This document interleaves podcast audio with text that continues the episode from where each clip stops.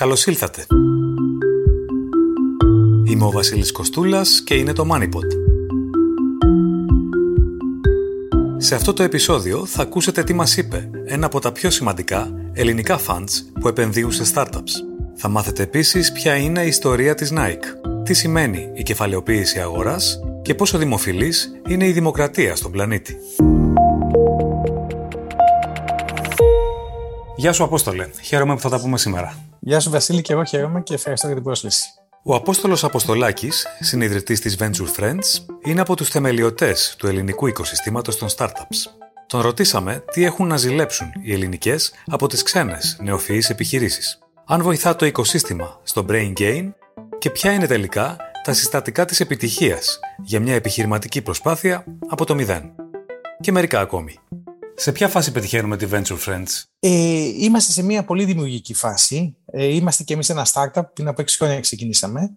Αλλά τώρα θεωρώ ότι είμαστε στην πιο ενδιαφέρουσα φάση, διότι έχουμε πλέον γίνει ένα ξεκάθαρα διεθνές fund. Με το τρίτο μας fund, καταρχήν έχουμε ένα μέγεθος το οποίο είναι ε, σοβαρό, σημαντικό. Έχουμε φτάσει, είμαστε 100 εκατομμύρια, ένα fund 100 εκατομμυρίων, το οποίο επενδύει σε στην Ελλάδα, αλλά στην, επίσης Ευρώπη, Μέση Ανατολή, Λατινική Αμερική. Ήδη έχουμε κάνει αρκετές επενδύσεις σε όλες αυτές τις γεωγραφίες. Έχουμε καταφέρει να προσελκύσουμε επενδυτές από το εξωτερικό και μάλιστα μερικούς πολύ σοβαρούς όπως ε, Sovereign Wealth Funds, όπως τη Μουμπάνταλα, που μας εμπιστεύτηκε. Είναι για πρώτη φορά που εμπιστεύτηκε ένα ε, ελληνικό, ελληνικής προελεύσεως φαν. Σαν ομάδα έχουμε πλέον οριμάσει πολύ και, και μεγαλώσει. Έχουμε, ε, πέρα από την παρουσία μας στην Ελλάδα, έχουμε ένα συνάδελφο που είναι στο Λονδίνο, ε, έχουμε τον Άλιστερ στο Λονδίνο, τον Μίχαλ στην Πολωνία, οπότε έχουμε και άτομα ε, σε όλη την Ευρώπη που, που, με, τα οποία κοιτάμε, με τα οποία κοιτάμε startups. Έχουμε επιπλέον φτάσει σε ένα σημείο να, να βλέπουμε περίπου 300 ομάδες το μήνα, ένα πολύ μεγάλο αριθμό από, από deals. Το deal flow δηλαδή έχει μεγαλώσει πολύ και ποσοτικά αλλά και ποιοτικά. Είμαστε πολύ χαρούμενοι από τις ομάδες που βλέπουμε. Και αυτό φαίνεται και από τις επενδύσεις που κάνουμε και από την ορίμαση των επενδύσεων που κάνουμε και εκτός Ελλάδας. Έχουμε ήδη πέρα από τις γνωστές εταιρείες στην Ελλάδα που τις ξέρουμε και έχουν μεγαλώσει και είμαστε πολύ περήφανοι που τις έχουμε στηρίξει. Υπάρχουν και εταιρείες στο εξωτερικό πλέον, ε, στις οποίες ε, είμαστε επενδυτές και μεγαλώνουν και, αυ- και αυτές πολύ. Οπότε είμαστε σε μια πολύ ενδιαφέρουσα φάση καθώς ανταγωνιζόμαστε σε ένα παγκόσμιο επίπεδο και αισθανόμαστε έτσι αυτή το, θα έλεγα, αυτή την αίσθηση ευθύνης και, αλλά και τον ενθουσιασμό που, που αυτό ε, ενέχει. Και βέβαια όλα αυτά να τα συνδυάσουμε και με τις συνθήκες οι οποίες γίνονται έτσι αρκετά δύσκολες ε, και θα παραμείνουν κατά τη γνώμη μου για, για ένα-ενάμιση χρόνο ακόμα. Ναι, ήθελα να σε ρωτήσω γι' αυτό, γιατί πλέον έχουμε ένα νέο περιβάλλον. Πώς επηρεάζει αυτό τη δουλειά σας πρακτικά; Τη δουλειά μας την επηρεάζει πολύ, δηλαδή μπαίνουμε σε ένα Πάντα, πάντα η δουλειά μας έχει πολύ ένταση, γιατί και εμείς είμαστε ουσιαστικά συνέτεροι με, με τα startups μας, θέλουμε να τους βοηθήσουμε ε, να μεγαλώσουν, αλλά εδώ πραγματικά μπαίνουμε σε μια κατάσταση πιο μαχητική. Ε, είναι ακόμα πιο σημαντικό να μπορεί να ξεχωρίσει ένα startup ε, με την καλή του δουλειά και με τις, ε, με τις κινήσεις του, διότι η, η πρόσβαση στα κεφάλαια πλέον γίνεται, έχει γίνει πολύ πιο δύσκολη. Είναι εντυπωσιακό και αυτό άλλαξε πολύ, πολύ σύντομα. Πολύ απότομα. Υπάρχουν αναβο... Αλλά... αναβολές αποφάσεων, για παράδειγμα; Πολύ σωστά. Ένα, ένα κομμάτι είναι αυτό. Ειδικά σε πιο μεγάλους γύρους χρηματοδότησης, αυτοί που έχουν πάρει την πιο μεγάλη ζημία αντικειμενικά είναι οι επενδυτές που είναι στα, στα Series B, Series C, στα, στα growth rounds, όπως λέμε, που επενδύουν 20 εκατομμύρια και πάνω. Διότι εκεί έχει υπάρξει πιο μεγάλη διόρθωση σε ό,τι αφορά τις αποτιμήσεις. Υπάρχει πολύ μεγάλη καταστροφή αξίας στις πολύ μεγάλες εταιρείες που κακώς είχαν ε, πάρει αποτιμήσεις που δεν δικαιολογούνταν από τα fundamentals τους. Αυτό έχει σαν αποτέλεσμα οι μειώσει των αποτιμήσεων να, να, να σημαίνουν απώλεια κεφαλαίων για τους επενδυτές αυτούς που του εμπιστεύτηκαν στους τελευταίους γύρους. Αυτοί με τη σειρά τους σταματάνε να κάνουν νέες επενδύσεις, είναι σε μια φάση αναμονής και τα νούμερα λένε από μόνα τους. Οι, οι, οι, οι νέες επενδύσεις σε γύρους πάνω των 20 εκατομμυρίων έχουν μειωθεί 80% το πρώτο τρίμηνο και θα είναι ακόμα περισσότερη μείωση το επόμενο. Το ακούγεται σημαντικό και να διευκρινίσουμε εδώ ότι όλο αυτό είναι αποτέλεσμα προφανώς του πληθωρισμού και της αβεβαιότητας που υπάρχει ε, στην, στην παγκόσμια οικονομία πλέον. σω τώρα λέει ο πληθωρισμός και η αβεβαιότητα αυτή να είναι η αφορμή, αλλά νομίζω ότι το βασικό αίτιο ήταν ότι υπήρχαν αποτιμήσεις στις χρηματιστηριακέ αγορές και στις ιδιωτικές αγορές όμως αποτιμήσεις εταιριών οι οποίες δεν δικαιολογούνταν. Δηλαδή, θα ερχόταν ούτως ή άλλως η στιγμή για μια διόρθωση, μια προσγείωση, εν πάση περιπτώσει. Μάλιστα. Δεν μπορεί μια εταιρεία να αποτιμάται 50 φορές τα έσοδά της και να υπολογίζουμε ότι κάποια στιγμή θα δικαιολογήσει την αποτίμησή της. Ποιες startups ξεχωρίζεις ε, από την δραστηριότητά σας ε, το τελευταίο διάστημα, Θα ήθελες να αναφερθούμε σε κάποια συγκεκριμένα cases που θα ήθελες να επισημάνεις; Εμείς είμαστε πολύ τυχεροί. Καταρχήν να πω το εξής, ότι κάποιο startup για να φανεί η δυναμική του πρέπει να περάσουν κάποια χρόνια. Οπότε ε, αυτή τη στιγμή μπορούμε να, να μιλήσουμε με, με χαρά για εταιρείες που έχουν περάσει 4-3-4 χρόνια δραστηριοποίησης και άρα έχουν δείξει τη δυναμική τους και τη δυνατότητά τους να, να γίνουν πραγματικά παγκόσμιες εταιρείες. Αυτές οι εταιρείες είναι, θεωρώ, από την Ελλάδα τουλάχιστον ήδη αρκετά γνωστές. Εταιρείες όπως το, το Blue Ground, εντάξει, το, το, το Instas που πουλήθηκε κιόλας ήταν ένα μεγάλο success για μας. Αλλά βλέπουμε εταιρείες όπως το, όπως το Flexcar, το, το Spotterwheel ή το Plum, που είναι εταιρείες που έχουν πλέον κάνει το scale-up, έχουν δείξει ότι μπορούν να κάνουν τη διεθνή επέκταση και να γίνουν ηγέτες στις χώρες τους. Έχουμε αρκετές άλλες εταιρείες οι οποίες είναι λίγο πιο πριν, αλλά δείχνουν ότι μπορούν να, να μεγαλώσουν. Και αυτές έχουν να κάνουν είναι από τον ελληνικό χώρο. Εμείς έχουμε και την τύχη να έχουμε βοηθήσει εταιρείες από το εξωτερικό, όπως το, το Haspi ή το Bird, που μπορεί να μην είναι πολύ γνωστές στην Ελλάδα, αλλά είναι και αυτές εταιρείες που έχουν μια πολύ μεγάλη δυναμική, ή το Belvo στη Λατινική Αμερική, οι οποίες και αυτές θα, θα, θα φέρουν πολύ μεγάλα αποτελέσματα. Θα δημιουργήσουν πολύ αξία και για εμάς σαν φαν και για τους επενδυτέ μας. Υπάρχει κάποια επένδυση με ιδιαίτερα χαρακτηριστικά που είναι στα σκαριά και θα ήθελες να μοιραστείς μαζί μας; Πολλοί κόσμοι είναι αδρανείς και, και, και μένει στο περιθώριο προς το παρόν μέχρι να δει που θα κατασταλάξει η κατάσταση. Εμείς το αντίθετο είμαστε ενεργοί και κάνουμε νέες επενδύσεις. Οπότε και τώρα κλείνουμε άλλες δύο επενδύσεις. Μία στην Ελλάδα κλείσαμε και μία στην Ισπανία σε πολύ ενδιαφέροντου ε, ε, χώρους. Η μία είναι στο shipping tech, ε, που βοηθάει τις ναυτιλιακές στο, στο να έχουν καλύτερη, ε, ευκολότερη πρόσβαση σε στοιχεία όσον αφορά το, το κόστος ε, όταν πάνε σε ένα λιμάνι.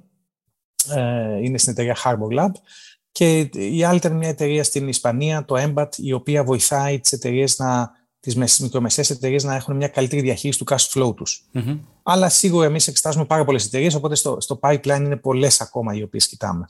Θα ήθελες να μοιραστείς μαζί μας πώς λαμβάνετε την απόφαση για να τοποθετήσετε χρήματα σε μια startup; Φαντάζομαι είναι πολλά που ζυγίζετε κάθε φορά, αλλά πιθανώς να συνοψίζαμε κάποιες βασικές κατευθύνσεις. Ναι, βεβαίως. Οι, οι βασικές κατευθύνσεις ε, είναι ότι ξεκινάμε από την ομάδα ε, και, και τη συνάφεια που η ομάδα έχει με το πρόβλημα, την, το πραγματικό ενδιαφέρον που έχει η, ομάδα να, να λύσει και φυσικά τις, τις δυνατότητες, τις ικανότητες της ομάδας και τη συμπληρωματικότητά της.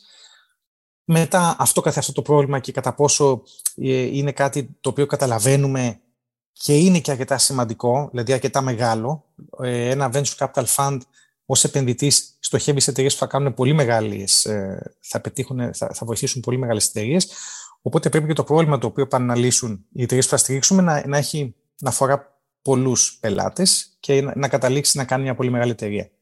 Άρα θα έλεγα ομάδα, το πρόβλημα που, που λύνουμε και το μέγεθος του, της αγοράς, το μέγεθος του προβλήματος δηλαδή. Κάποιος ανερχόμενος τομέας που έχει μπει τελευταία στα ραντάρ σας; Κινούμαστε, είμαστε founder first θα έλεγα, δηλαδή κοιτάμε πρώτα την, την διοικητική ομάδα και η οποία μέσα από τη διαδικασία της, της διάδρασης που έχουμε μαζί τους μας ανοίγει τα μάτια για κάποιο πρόβλημα. Ε, οπότε δεν είναι ότι κοιτάμε specific, ε, συγκεκριμένους ε, sectors. θα έλεγα ότι κυρίως πάμε ανάποδα βλέπει μια πολύ ωραία ομάδα και αυτή μας ανοίγει ε, τους ορίζοντες σε πολύ μετά. Παρά τα αυτά, κάποιοι τομείς που βλέπουμε πολύ μεγάλο περιθώριο είναι το fintech, γενικά τα B2B marketplaces, το agrotech. Πώς καταφέρατε να συγκεντρώσετε τα χρήματα ώστε να φτιάξετε αυτό το fund και μάλιστα να το μεγαλώσετε, Είναι ιδιωτικά ή κρατικά τα περισσότερα κεφάλαια, ξένα ή ελληνικά; Νομίζω η ιστορία μας έχει πολύ μεγάλο ενδιαφέρον γιατί έγινε, χτίστηκε σταδιακά μέσα από μια πορεία σχεδόν 20 ετών γιατί ξεκίνησα, θα έλεγα ότι ξεκίνησα εγώ σαν επιχειρηματίας που σταδιακά έγινα angel investor και τελικά με την πώληση του υφού το 2015 πρότεινα στο φίλο μου το, το Γιώργο που τον, που τον εμπιστευόμουν σε όλα τα επίπεδα να κάνουμε μαζί το Venture Friends. Αλλά ουσιαστικά οι βάσεις είχαν, είχαν μπει λίγο πριν. Δηλαδή, αν, αν δούμε καθαρά το κομμάτι του, του Venture Capital, νομίζω το 2011-2012 και εκεί ε, η ιστορία ξεκίνησε από το Taxibit που ήμουν από τους πρώτους επενδυτές, ήμουν και στο Διοικητικό Συμβούλιο και όντας πολύ κοντά σε μια εταιρεία από τις πρώτες ελληνικές που θέλησαν να πάνε να, πάνε να κερδίσουν την αγορά της Λατινικής Αμερικής, ε, είδα, είδα την ανάγκη το κενό που υπήρχε στην ελληνική αγορά για να μπορέσει η εταιρεία αυτή να, να συγκεντρώσει κεφάλαια. Ω επενδυτής και εγώ και θέλοντας να βοηθήσω, έκανα το πρώτο, θα έλεγα, άτυπο syndicate.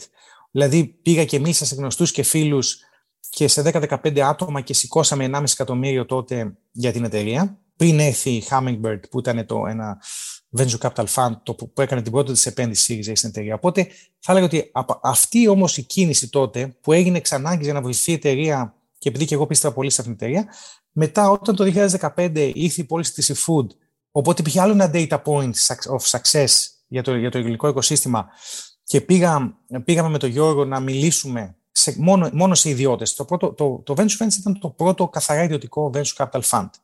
Πήγαμε και μιλήσαμε σε 60-70 οικογένειες ε, κυρίως στην Ελλάδα και 40 από αυτές πιστήκανε και, μας, και μαζέψαμε 20 εκατομμύρια. Και ξεκίνησε αυτό το, το καθαρά ιδιωτικό ε, κεφάλαιο. Έγινε λοιπόν το πρώτο βήμα με αρκετό κόπο, γιατί δυστυχώς σηκώναμε το 2015 σε πολύ δύσκολες συνθήκες για την Ελλάδα. Πάντως το 2016 βγήκαμε ε, live, στηρίξαμε κάποιες εμβληματικές εταιρείες όπως το InstaShop, το, το, το Blue Ground και άλλες.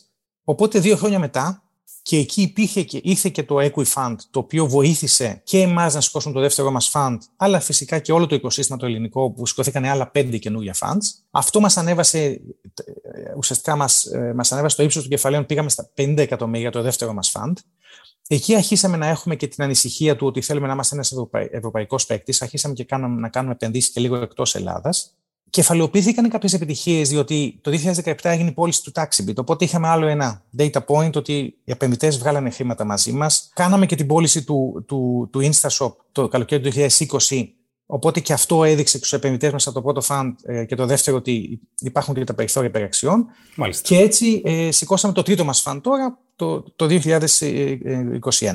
Τι θα έλεγες ότι λείπει από τις ελληνικές startups σήμερα, Τι έχουν να ζηλέψουν; Από τις startups, για παράδειγμα, της Αμερικής ή του Ισραήλ; Αυτό που έχουμε να ζηλέψουμε σαν, σαν οικοσύστημα θα έλεγα ότι είναι κατά βάση ο αριθμός, ο, ο απλός αριθμός των, των ανθρώπων που είτε έχουν τη φιλοδοξία να κάνουν κάτι διεθνές, παγκόσμιο, και ο αριθμός των ανθρώπων που το έχουν ήδη κάνει. Το μέγεθος δηλαδή μας λείπει. Ε, ένα πρώτο πράγμα είναι το μέγεθος, γιατί άλλο, άλλο να είσαι σε ένα οικοσύστημα που υπάρχουν πέντε άνθρωποι, τέσσερις-πέντε άνθρωποι οι οποίοι έχουν πολύ μεγάλη φιλοδοξία και έχουν ήδη πετύχει κάποια πράγματα και άρα μπορείς να μιλήσεις μαζί τους, να εμπνευστείς και, να, και, να, ε, και εσύ να, να πάρεις και κάποιες συμβουλές. Άλλο να είσαι στην, ε, στο, στο Ισραήλ ή στη Silicon Valley, όπου είναι ε, πολύ εύκολο να, να μιλήσεις με ανθρώπους και να πάρεις την, τη βοήθεια αυτή. Και αυτό έχει να κάνει και σε επίπεδο ιδρυτών, αλλά και σε επίπεδο στελεχών. Ακριβώς επειδή δεν έχουμε δημιουργήσει πολύ μεγάλες εταιρείες και άρα σχολεία όπου άνθρωποι θα έχουν λύσει μεγάλα προβλήματα, πολύπλοκα προβλήματα, θα έχουν αντιμετωπίσει σε όλους τους τομείς, marketing, sales, ε, ε, φυσικά technology. Ε, αυτό σημαίνει ότι είναι, είναι πιο μικρή αγορά. Μεταξύ άλλων, αυτό που ονομάζουμε νεοφυή επιχειρηματικότητα καλείται να λειτουργήσει και ως μία από τις οδούς για το περιβόητο brain gain στην Ελλάδα. Ε, δουλεύει έτσι; Ε, ποια είναι η εικόνα που αποκομίζεις; Σίγουρα δουλεύει έτσι. Εμείς το έχουμε δει πολύ, πρακτικά, πολύ, πολύ συγκεκριμένα. Καταρχήν, εμείς οι ίδιοι, σαν Venture Friends, δύο από τα άτομα της ομάδας μας, ε, ο Φίβος και ο Παύλος, ήταν πολλά χρόνια στο Λονδίνο και ε, εμείς τους πείσαμε να γυρίσουν στην Ελλάδα και να κάνουν κάτι διεθνές από εδώ. Αλλά σε όλα τα μεγάλα, τα πετυχημένα startups που έχουμε στηρίξει, έχουν πείσει οι Έλληνες ε, να, να γυρίσουν πίσω ε, και να ασχοληθούν με αυτά. Και έχουμε και παραδείγματα και από άλλα startups που θα φανεί πολύ περίεργο. Για μένα ένα τρομερό παράδειγμα είναι ότι που δείχνει ότι αν υπάρχει κάποιο πολύ δυνατό σαν ιδέα και σαν ομάδα, μπορεί να πείσει άτομα από, από οπουδήποτε στον κόσμο να γυρίσουν και άλλη εθνικότητας, πόσο μάλλον Έλληνες. Εταιρείες μας όπως το Haspi, που ξεκίνησε από το Ντουμπάι ε, και είναι στον χώρο του PropTech, έπεισε άτομα από τη Βραζιλία να φύγουν και να πάνε στο Ντουμπάι ε, και, να, και να συνεχίσουν και να, ε, ε, να μπουν στην ομάδα. Άρα είναι δεδομένο ότι το, το, το brain gain γίνεται μέσα από πετυχημένα ελληνικά startups. Όση κοινοτομία και αν εισάγει μια startup, ε, όση ρευστότητα και αν αντλεί, το κάνει κάθε φορά μέσα σε ένα συγκεκριμένο περιβάλλον με το οποίο αναπόφευκτα ε, αλληλεπιδρά. Υπ' αυτή την έννοια, διευκολύνει ή δυσχεραίνει την περαιτέρω ανάπτυξη του οικοσυστήματος το σημερινό στάτους της ελληνικής οικονομίας; Υπάρχει ενδεχομένως κάποιο δομικό ζήτημα στο οποίο θα ήθελες να σταθείς; Ναι, είναι, είναι ενδιαφέρουσα αυτή η ερώτηση και μπορεί να πάει πολύ μακριά να σκεφτούμε πάρα πολλά πράγματα που έχουν να κάνουν με την Ελλάδα ως brand, με την ελληνική οικονομία Μερικές πολύ γρήγορες σκέψεις. Ένα είναι να πούμε ότι το 2015 όταν έλεγε τη λέξη ελληνικό startup, σε εκτούσαν λίγο περίεργα γιατί είχε και κακό connotation η Ελλάδα. Δεν, δεν ακουγόμασταν τους καλούς, για, για τους σωστούς λόγους, δυστυχώς. Θεωρώ ότι το κύρος της χώρας μας έχει, έχει επανέλθει, έχει γίνει πάρα πολλή δουλειά σε αυτό το επίπεδο. Υπάρχει πολύ σοβαρότητα και πολλές ενέργειες που έχουν βοηθήσει τη χώρα να ανακτήσει το χαμένο έδαφος αυτά τα χρόνια. Άρα αυτό σε ένα soft επίπεδο βοηθάει ε, μιλώντας ε, για ελληνικά startups. Και τώρα να πάμε στην πραγματικότητα την ελληνική βέβαια, και εδώ έχουν γίνει, έχει γίνει πολύ μεγάλη πρόοδος. Εγώ θα έλεγα ότι τα πιο σημαντικά πράγματα που πρέπει να σκεφτόμαστε είναι πώς θα εξοικονομούμε χρόνο, πώς θα διευκολύνουμε τη ζωή όλου, όλων των ανθρώπων, όλων των πολιτών, πόσο μάλλον του παραγωγικού ιστού. Των ανθρώπων δηλαδή που παλεύουν και εργάζονται για να δημιουργήσουν, και πόσο μάλλον αυτό που παλεύουν να εργάζονται, και εργάζονται για να δημιουργήσουν κάτι διεθνές, κάτι παγκόσμιο, όπως είναι η τεχνολογική επιχειρηματικότητα. Άρα το, το, είναι εκ των ουκ ότι πρέπει να διευκολύνουμε να ψηφιοποιούμε όσες περισσότερες διαδικασίες μπορούμε, πρέπει να μειώνεται η γραφειοκρατία, να γίνεται όλα πιο εύκολα και αυτό έχει ένα τεράστιο ε, αντίκτυπο στην παραγωγικότητά μας. Και άρα διευκολύνει τα startups. Άρα αυτό αφορά όλη την ελληνική οικονομία, ακόμα περισσότερο την, την ε, τεχνολογική που ανταγωνίζεται σε παγκόσμιο επίπεδο. Υπάρχουν και, και μια-δύο άλλες σκέψεις, όπως έχει να κάνει με, τη, με το θέμα της κουλτούρας και με το θέμα της παιδείας, πώς θα συνδέσουμε την επιχειρηματικότητα στην, στην παιδεία, στην εκπαίδευση, ξεκινώντας από πολύ νωρίς φτάνοντας μέχρι το πανεπιστήμιο. Πώς θα καταφέρουμε δηλαδή να, έχουμε, να, να, να φέρουμε ένα επιχειρηματικό τρόπο σκέψης και μια αξιοκρατία και ανταγωνιστικότητα ε, στο, στον τρόπο λειτουργίας μας σε όλα τα επίπεδα, γιατί αυτό θα βοηθήσει τελικά και την οφή επιχειρηματικότητα, θα έρχονται οι άνθρωποι και θα, θα, θα θεωρούν πολύ λογικό το να ξεκινήσουν κάτι και όχι σαν κάτι ενοχοποιημένο και, και δύσκολο. Και βέβαια να εκμεταλλευτούμε και την έρευνα, γιατί τα ελληνικά πανεπιστήμια δημιουργούν έρευνα, αλλά επειδή είναι ενοχοποιημένη η σύνδεση με την αγορά, κάπου αυτή η έρευνα μένει απομονωμένη σε σάιλο χωρίς να ε, γίνεται εμπορική της ε, εκμετάλλευση. Άρα πρέπει και αυτό κάποια στιγμή να αλλάξει. Για την ώρα η μάχη εκεί δίνεται στο να φτιάχνουμε μια βιβλιοθήκη σε ένα πανεπιστήμιο. Ε, έχουμε μάλλον δρόμο ναι. σε αυτό. Είναι, χαμηλ, είναι χαμηλές δυστυχώς οι προσδοκίες. Πρέπει, πρέπει να, να έχουμε όλοι αυξημένες προσδοκίες και, και απαιτήσεις από το, από την κοινωνία, από, από όλους. Παρά το ότι γίνονται βήματα, πρέπει να γίνουν πιο πολλά και, και πιο γρήγορα, γιατί μην κοιτάμε μόνο σχετικά που ήμασταν και που, και που είμαστε τώρα, που είμαστε κάπως καλύτερα, αλλά αν συγκριθούμε με την Ευρώπη, τον υπόλοιπο κόσμο, είμαστε πολύ πίσω. Οπότε πρέπει να, να κάνουμε άλματα για να, για να φτάσουμε και να, να, να, να μείνουμε ανταγωνιστικοί ή να γίνουμε ανταγωνιστικοί, γιατί δεν είμαστε. Και ένα τελευταίο θέμα που θα έφυγα ήταν το θέμα των, ε, του κόστους ε, του ασφαλιστικού κόστους που για τις εταιρείες πάλι για όλη την, όλη την οικονομία αφορά, αλλά και τις εταιρείες ε, τη νεοφυή επιχειρήση, διότι ειδικά στο ξεκίνημα που αυτές οι εταιρείες δεν έχουν έσοδα, το να έχουν αυξημένο κόστος λόγω εργοδοτικών εισφορών που τελικά δεν, δεν ξέρουμε και το αντίκτυπο τους ποιο θα είναι, ε, είναι πολύ σημαντικό αυτό το πράγμα να, να, να λυθεί σαν πρόβλημα και να μην υπάρχει ένα κόστος αυξημένο λειτουργίας των εταιρεών. Οι υψηλές τιμές στα προϊόντα και τις υπηρεσίες, όπως ε, τις βλέπουμε το τελευταίο διάστημα, διεθνές πρόβλημα αυτό, ε, απασχολούν το οικοσύστημα, αλλάζει τάσει και συμπεριφορές σε σχέση με τον πυρήνα της εκάστοτε επιχειρηματικής δραστηριότητας, ή δεν έχει αποτυπωθεί ακόμη ως ε, νέα νόρμα; Νομίζω ότι έχει ήδη αποτυπωθεί και έχει αποτυπωθεί μέσα από την έννοια μιας λίγο κάπως μουδιασμένης καταναλωτικής ζήτησης και επιχειρηματικής ζήτησης. Δηλαδή και οι επιχειρήσεις και οι καταναλωτές είναι πολύ συγκρατημένοι, μειώνουν τα έξοδά τους, ε, δηλαδή το βλέπουμε λίγο και, και μιλάω σε παγκόσμιο επίπεδο και στην Ελλάδα αλλά και σε παγκόσμιο επίπεδο το οποίο μπορεί να τους κάνει λίγο, λίγο πιο επιφυλακτικούς στο, στο, σε, σε, κάποιες, σε κάποιες κατηγορίες εξόδων. Προφανώς υπάρχουν κατηγορίες εξόδων που είναι ανελαστικές και άλλες που είναι πιο ελαστικές. Όμως, αντικειμενικά οι εταιρείες τεχνολογίας δεν έχουν να φοβηθούν από αυτό, διότι οι εταιρείες τεχνολογίας έρχονται να μειώσουν τα κόστη ή να, να διευκολύνουν την πρόσβαση να φέρουν μια καλύτερη υπηρεσία. Άρα μπορεί η συνολική αγορά π.χ. Ε, σε κάποιες κατηγορίες να, να μειώνεται, αλλά το κομμάτι που θα διεκδικήσει το, μια εταιρεία τεχνολογίας πάλι είναι μεγάλο και της επιτρέπει να κάνει κάτι μια πολύ μεγάλη εταιρεία.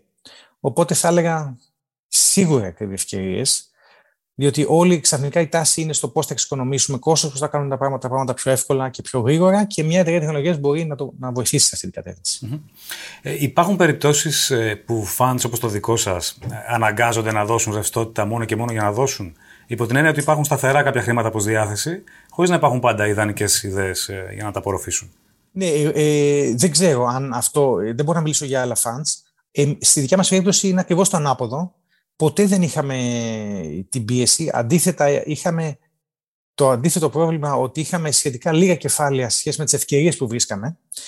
Και βέβαια τώρα με το τρίτο μας φαντ που έχουμε και ένα παγκόσμιο προσανατολισμό σε πολλές αγορές και το οποίο έχει μεγαλώσει πολύ τον αριθμό των startups που βλέπουμε και άρα τις ευκαιρίες που αντιμετωπίζουμε σε συνδυασμό με ότι το έχουμε γενικά μεγαλώσει σαν εταιρεία, έχουμε κάνει πολλές επενδύσεις, έχουμε πολλούς συνεπενδυτές, άρα έχονται και, και ε, ε, παίρνουμε και πολλά, ε, πολλές προτάσεις από συνεπενδυτές μας, από άλλους ιδρυτές εταιρεών. Αυτό μας έχει φέρει σε μια θέση όπου είμαστε πάρα πολύ επιλεκτικοί. Όταν βλέπουμε 300 ομάδες το μήνα και επενδύουμε σε μισή ή μία το μήνα, γιατί κάνουμε γύρω σε 7-8 επενδύσεις το χρόνο, καταλαβαίνει κάποιος ότι έχουμε, λέμε όχι σε πολύ σοβαρές εταιρείες, οι οποίες κατά τη γνώμη μας μπορούν να, να δημιουργήσουν εταιρείες αξίας 100 εκατομμυρίων, Απλά και, απλά και μόνο λέμε όχι διότι το μέγεθος του φαν δεν μας επιτρέπει να, να, να στοχεύουμε σε εταιρείες που θα δημιουργήσουν αξία κάτω από 500 εκατομμύρια, για παράδειγμα. Άρα, εμείς δεν έχουμε σε καμία περίπτωση δεν αισθανόμαστε αυτή την ανάγκη. Αντίθετα, έχουμε έλλειψη χρόνου στο να προλάβουμε να αξιολογήσουμε όλα αυτά που έρχονται. Και περιθώρια για να συγκεντρώσετε περισσότερους πόρους, όπως το ακούω. Ενδεχομένως να είναι ένα έμεσο προσκλητήριο αυτό εκ του αποτελέσματο, όπως το είπαμε. Ε, ναι, διότι υπάρχουν ευκαιρίες οι οποίες δεν καλύπτονται απαραίτητα. Ε, στο τέλος της ημέρας, είναι περισσότερο η τεχνολογία ή το επιχειρηματικό πνεύμα πίσω από τις ιδέες που συνήθως πετυχαίνουν; Είναι πολύ ενδιαφέρουσα ερώτηση και ακούγονται διαφορετικές απόψεις κατά καιρούς. Νομίζω ότι εγώ καταλήγω ότι είναι ξεκάθαρα το επιχειρηματικό πνεύμα. Η τεχνολογία τελικά είναι. Α, α, α, δεν θέλω να το πω απαξιωτικά ή μειωτικά, αλλά είναι, είναι λίγο commodity Προφανώς έχει πολύ μεγάλη σημασία η τεχνολογία γιατί επιτρέπει την υλοποίηση, τη βέλτιστη υλοποίηση μιας λύσης, τον καλύτερο δυνατό τρόπο επίλυσης ενός προβλήματος, αλλά πρέπει να ξεκινήσουμε από το πρόβλημα. Ποιο είναι το πρόβλημα, και μετά να, δούμε, να, βρούμε, να βρούμε την κατάλληλη λύση με την τεχνολογία. Άρα ε, χρειάζεται ένα συνδυασμός, γιατί προφανώς μια τεχνολογική λύση μπορεί να μην είναι βέλτιστη. Άρα είναι πολύ σημαντικό, ε, γι' αυτό και λέμε και εμείς στις εταιρείες, OK, ποιος έχει το, το, το business side of things ή ποιος έχει το τεχνικό. Χρειάζονται και τα δύο. Αλλά πάντα, πάντα ξεκινάμε το business. Ποιο είναι το πρόβλημα το οποίο πάμε να λύσουμε. Απόστολε, ευχαριστώ πολύ. Καλή συνέχεια και καλές δουλειές. Σας ευχαριστώ πολύ.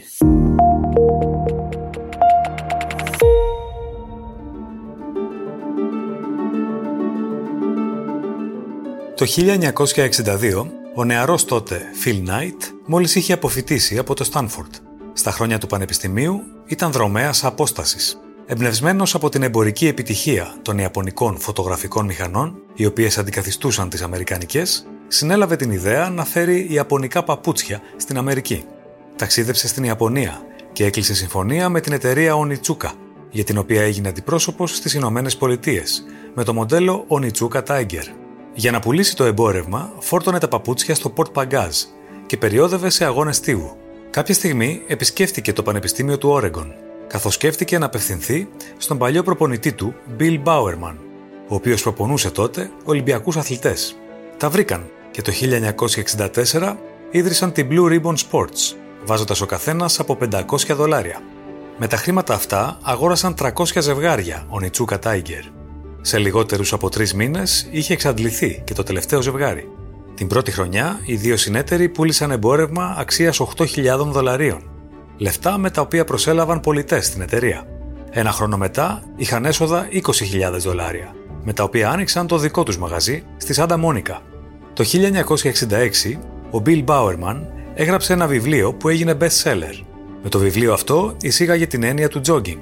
Ο Bowerman άρχισε μάλιστα να στέλνει παρατηρήσεις στους Ιάπωνες για βελτιώσεις και καινοτομίες στα παπούτσια. Το 1968 έφτασε στο σημείο να σχεδιάσει εκείνος ένα παπούτσι για την Ονιτσούκα, το ιστορικό Κορτέζ. Ήταν τέτοια η ζήτηση που δεν μπορούσε να την καλύψει η προσφορά, ιδίως από τη στιγμή που η Ονιτσούκα κάλυπτε πρώτα τις ανάγκες στην Ιαπωνία και μετά στις Ηνωμένες Πολιτείες. Ήταν αναπόφευκτο. Όταν έληξε το συμβόλαιο των δύο πλευρών, το 1972, οι Knight και Bowerman ανεξαρτητοποιήθηκαν και άρχισαν τη δική τους παραγωγή. Η μετάβαση συγχρονίστηκε με τους Ολυμπιακούς Αγώνες του Μονάχου, διοργάνωση η οποία όθησε όθηση στο εγχείρημα. Ο πρώτος υπάλληλος της εταιρείας τους πρότεινε και την ονομασία της.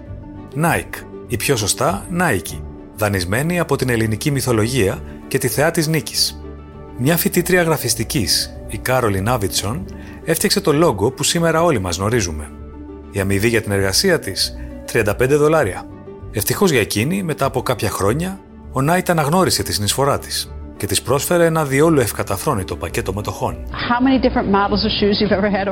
Πόσα μοντέλα παπουτσιών έχετε φτιάξει όλα αυτά τα χρόνια; Oh, uh, Δεκάδες χιλιάδες τα σίγουρα.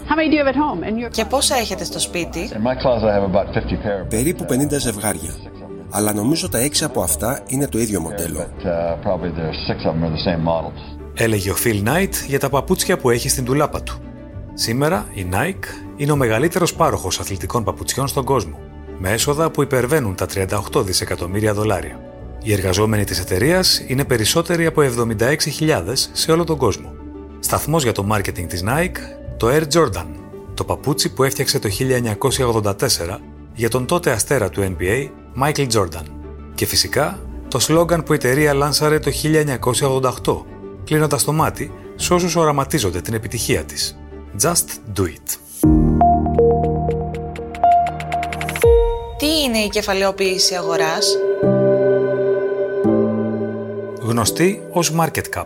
Η κεφαλαιοποίηση αγοράς είναι η αξία μιας εταιρείας όπως αυτή καθορίζεται από τη χρηματιστηριακή της ζήτηση. Είναι η συνολική αξία όλων των μετοχών της.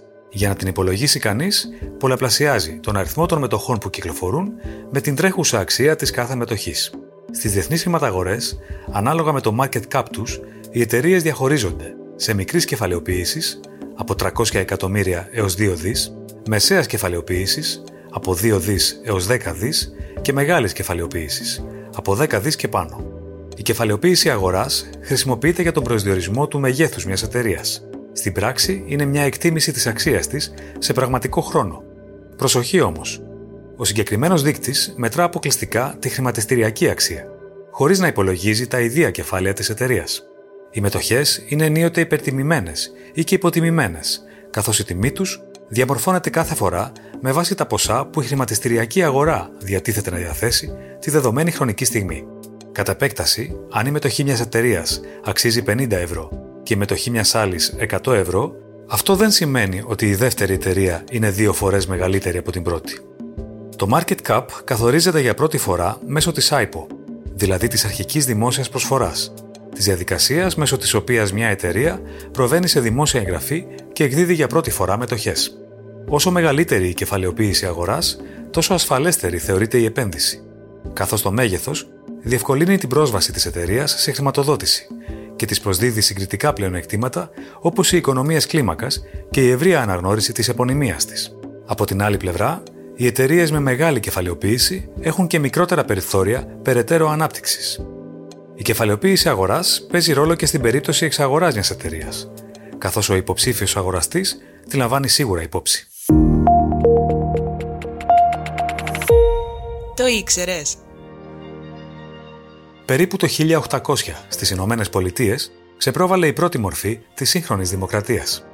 Τα χρόνια πέρασαν και το 1990 έσπασαν το φράγμα των τριών δισεκατομμυρίων οι άνθρωποι που ζούσαν πια σε εκλεγμένες, φιλελεύθερες δημοκρατίες. Όμως το διάστημα που μεσολάβησε, ο πύχης ανέβηκε πολύ ψηλά. Δεν αρκεί πια το δικαίωμα συμμετοχής σε ελεύθερες εκλογές, ούτε η λογοδοσία της νομοθετικής και εκτελεστικής εξουσίας. Πλέον, οι διεθνείς οργανισμοί αξιολογούν τα κράτη με τον όρο της πλήρους δημοκρατίας. Μετρούν την ποιότητα του πολιτεύματος σε όρους εκλογικής διαδικασίας αλλά και πολιτικής συμμετοχής, πλουραλισμού λειτουργία της γενικής κυβέρνησης, πολιτικής κουλτούρας και πολιτικών ελευθεριών. Το 2021, τα κριτήρια αυτά πληρούσαν μόλις 21 σε 167 χώρες. Οι σκανδιναβικές χώρες φιγουράρουν στις κορυφαίες θέσεις.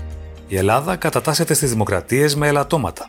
Στον πάτο συναντάει κανείς χώρες όπως το Αφγανιστάν, τη Βόρεια Κορέα και τη Μιανμάρ.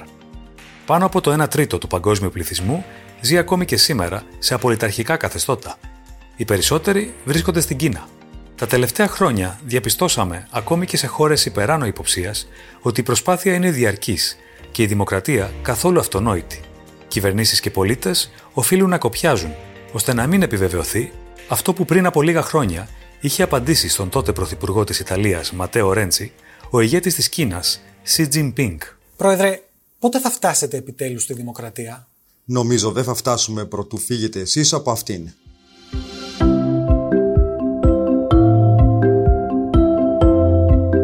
Αυτό ήταν το MoneyPod.